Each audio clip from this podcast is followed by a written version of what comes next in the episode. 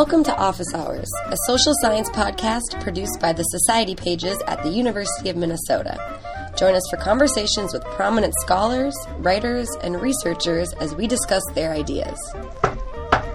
Come in! Three sociologists, an anthropologist, and a political scientist walk into a bar, and the result is a new book on the state and emerging new forms of civic participation in contemporary America. While we seem to be living in an age marked by political apathy and growing distrust for government and political institutions, there also seems to be a growing set of opportunities for Americans to get involved and make a difference in society. From new forms of grassroots activism to the increasing importance that social media plays in organizing political movements, the ways Americans participate in social change have dramatically evolved, even while pessimism towards politics has reached new historical lows.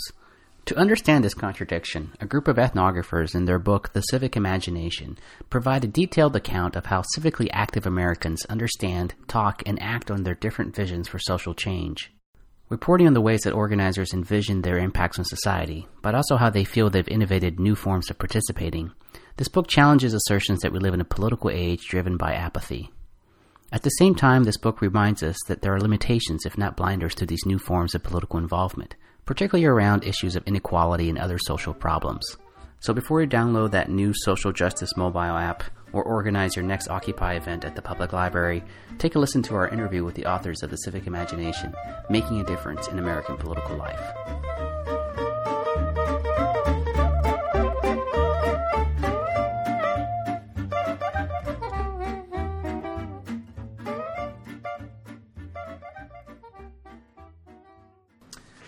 Today on the podcast, we're lucky to have the authors of the new book, The Civic Imagination: Making a Difference in American Political Life, published by Paradigm Publishers.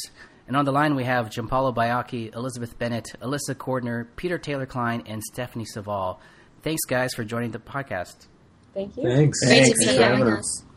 So, Gianpaolo Baiocchi, you're associate professor at the NYU Gallatin School of Individualized Study, and I also see that you're my brother.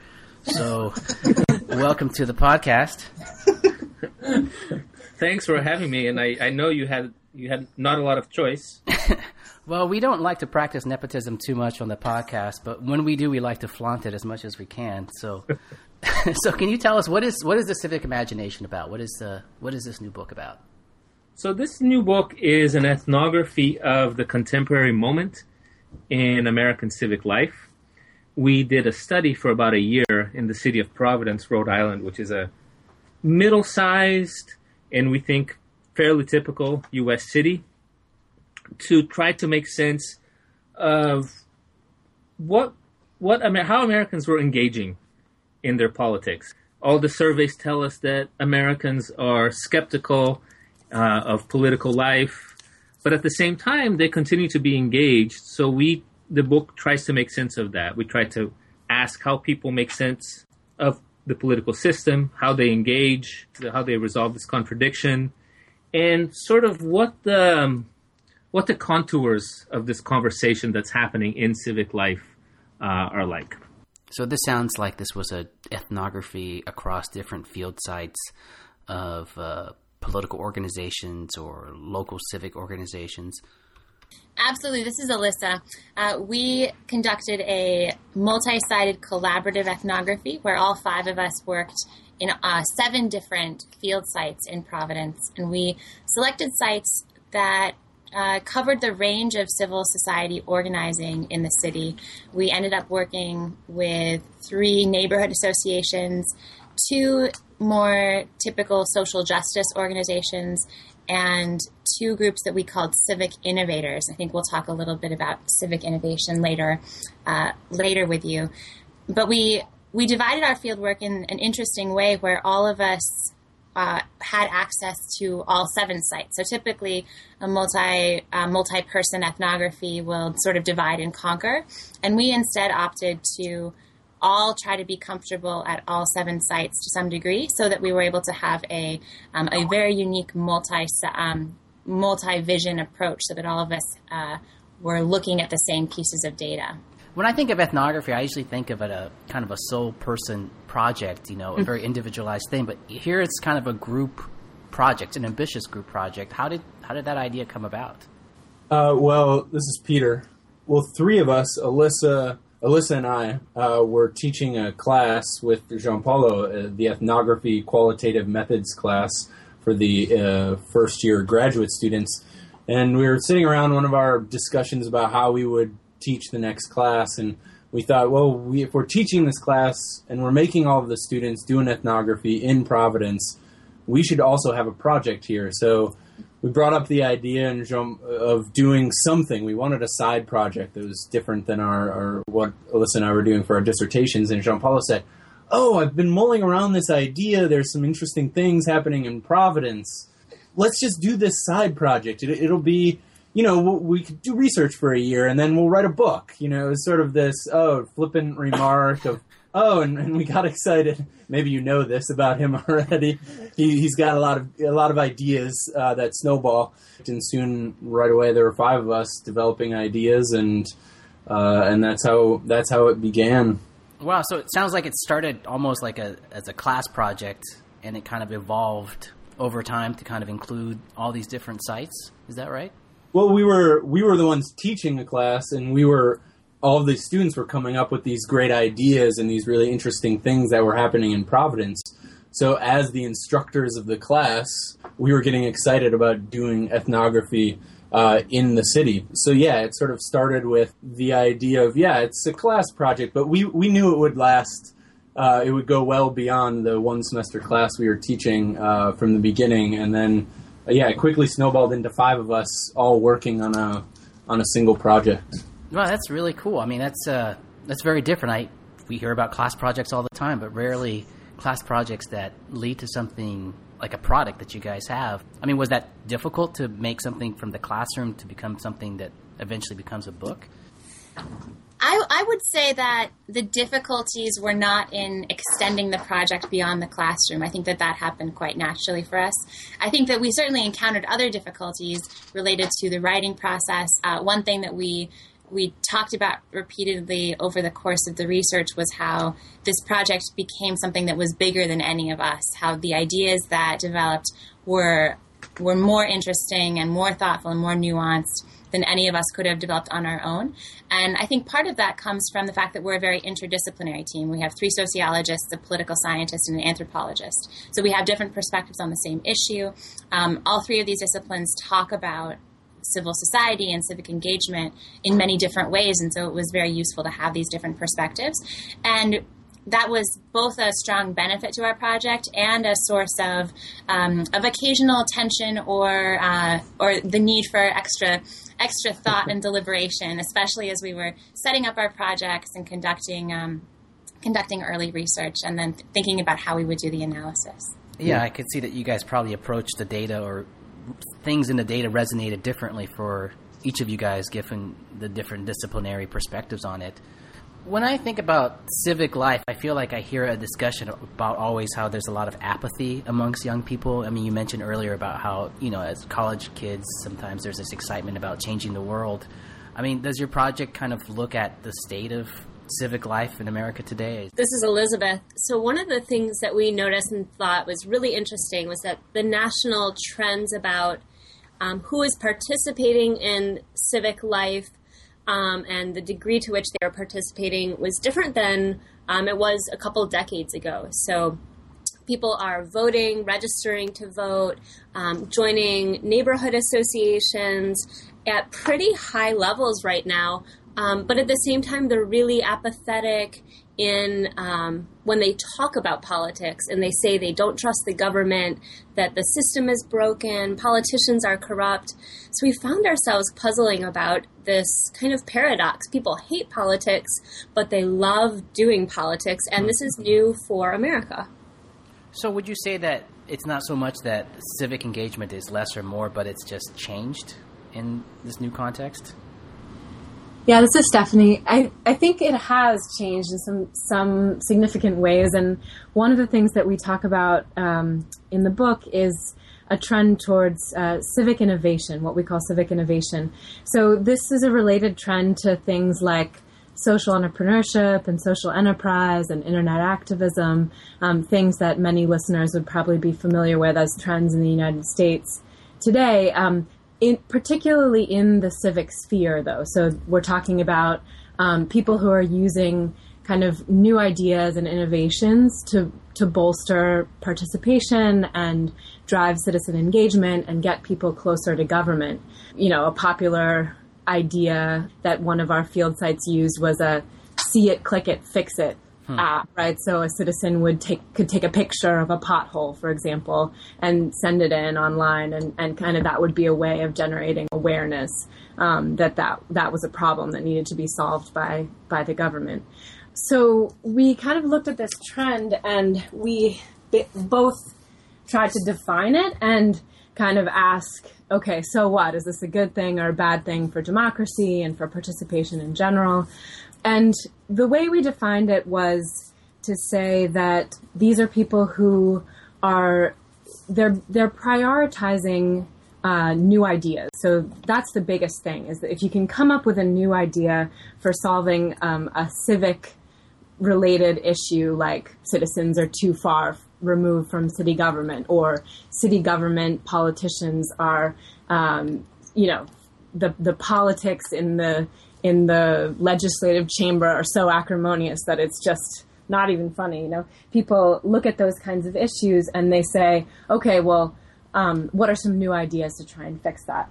There's also a kind of sense of um, the importance of self sufficiency, so that the need for people to not rely on government, that citizens can solve their own problems, and government uh, sometimes just gets in the way there's this idea that transparency is really important and that is really important because a lot of things about government are kept secret. And so if you can bring things out into the light, people understand, are more informed, and basically can make better decisions and get involved in uh, more productive ways. And then there is this focus on new technology, using smartphone apps and social media, using these things to provide information and uh, facilitate communication. And then they, these people often see themselves as a kind of disruptive technology, as one of our uh, research participants called himself. He, he wants to change the way citizens relate to government. So he sees himself kind of like the iPhone of the of the world of the civic sphere. Um, and then finally, there's uh, civic innovators really prioritize polite engagement over conflict. Uh, so they say that politics uh, is that the the conflict that characterizes politics often is very uncivil and unproductive, and so it's much better to have rational, reasoned and polite debate, and that that's a that's a much more productive way of doing politics. So that's a kind of summary of the trend that we, um, as we describe it, um, and then. So is this a good thing or a bad thing? Yeah, I was Well- about to ask that. Is are Yeah. these things good or is there? Right. Uh, the good thing is that this is really appealing, and we, as you know, professors in college, can definitely see this. Students are, get excited about these ideas. It's they're hip. They're they're drawing audiences both in person and online, and that's a promising trend in an age where, as Elizabeth was saying, um, people can be apathetic. Um, that's exciting. However, there's some pretty big blind spots that we note, and is is just a sense of that, that what civic innovation does is really prioritize process over outcome. This idea of promoting new technologies and promoting transparency and self sufficiency and new ideas, it kind of doesn't matter so much what the new idea is or what the outcome is, um, so much as getting numbers of people engaged. Yeah, I mean, it seems like it's all about the way you're characterizing. It's about the new, and uh, Yeah. something exciting and innovative, and um, it might not necessarily substantively solve the problem. Um, Yeah, but it's exactly. it, because it's new. It's almost more of a branding thing than uh, than actually getting things done. Yeah, or getting meaningful things done, I think. Yeah.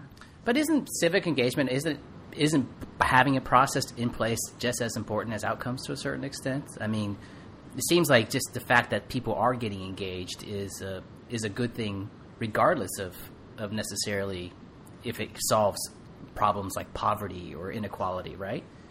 And that's not a bad thing in and of itself, but the problem is that that overlooks um, the fact that a good process does not necessarily mean good outcomes for everyone. And so it kind of overlooks the problem that uh, not everyone is is involved. It, it, doesn't, you know, civic innovation doesn't really concern itself with the kinds of people that get involved, nor how many people get involved.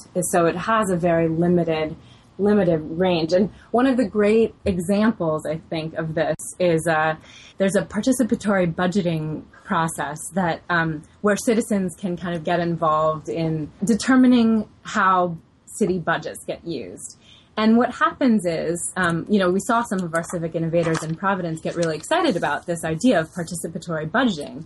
And they were really excited, but the problem is, you know, and, and one of the things that Gianpaolo has actually seen in, in different research um, is that you know you get a bunch of white middle class people going to a meeting to determine how municipal funding is getting spent, and they're going to build things. You know, they're going to prioritize funding for things like dog parks and beach showers and things like that over let's say, giving better school bus access to low income neighborhoods. So that's a, that's a good example of how a civic innovation focus on process over outcome can really overlook um, the fact that it, it's about kind of an elite issue and to begin with, if that makes sense. And yeah, and one of the problems that seemed to come up as as you were in your question, sort of if these new ideas were addressing issues like poverty and inequality, right? Process is really important in how they in how people come to solve these issues. But one of the things we found is that in these new types of engagement and with the focus on process is that the problem was exactly that was that they weren't addressing inequality or inequality sort of became a blind spot or it became a, tra- a trade-off. Like oh we're, we're, we're focused on you know solving some issues and inequality we found often sort of faded from from view from the focus of what was important in a city that was was extremely unequal with really high unemployment for example and a real problem with poverty and gangs and, and violence and other issues. So with the new forms is that some of the, the, the hardest issues to deal with we found were the ones being easiest being overlooked um, first in, in these processes. Absolutely. This is Alissa. And I think one thing that we saw with the civic innovation groups in particular was that through their focus on technology as a source of good ideas, there wasn't always a recognition that technology does not allow for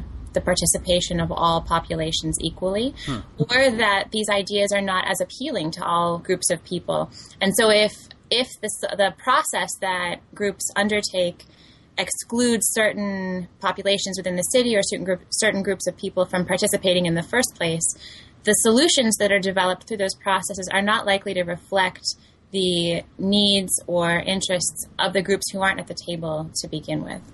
Yeah, that's a good point. I mean, I imagine the internet has this kind of democratizing feel to it, but I guess not everybody has access to that technology or ability to use that technology the same way. So I'm sure it silences some voices while amplifying others. So when I teach uh, undergraduates, I feel like a lot of them uh, will tell me that they want to be a social entrepreneur or they're excited about uh, some new campaign that they want to get involved in. There seems to be a lot of optimism. So what's the kind of take-home message that this book is offering about that issue? This is Elizabeth. So, one of the things we do in the book is to describe how people imagine their connection to the broader society in such very diverse ways. Um, that two activists who might even have similar goals or upbringings might see themselves working for change in different ways, and how it might not be good or bad, but just different. Um, so we hope that the stories in the book appeal to students who are looking to make change in really different ways. But we also point out that each of these mindsets that we uncovered as being kind of common, that innovative, entrepreneurial one being one of them, have some blind spots, some natural things that it's really easy to overlook if you see the world in that way. So we've already talked about how innovators might not see how they're overlooking um, the digital divide. And at the same time, people who are using really contentious, um, kind of hard nosed tactics might not realize how much they can alienate people who are afraid of conflict or see consensus as being a much better route. Um, so we tried to highlight a few of those things that would help any type of activist be a little bit more thoughtful about who they might be able to build coalitions and alliances with. Kind of following on that, do you think this book could be, like you mentioned, could be used in a classroom? What kind of class do you think it'd be well suited for? Uh, this is Gianpaolo here. I think it, we we made a lot of choices in the writing of the book, as we've discussed earlier.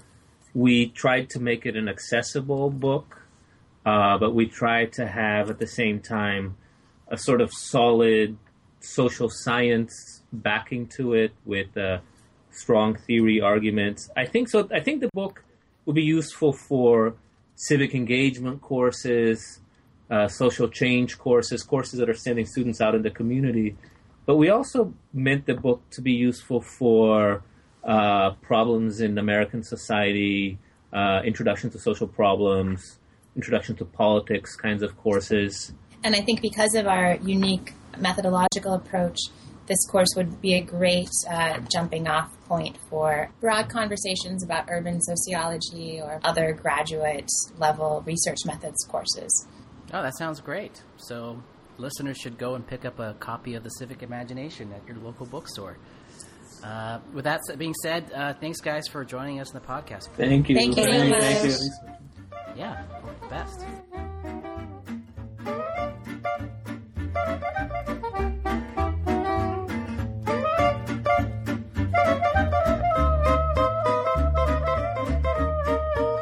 Subscribe to this podcast to learn more about the research discussed today, check out our website at thesocietypages.org slash office hours.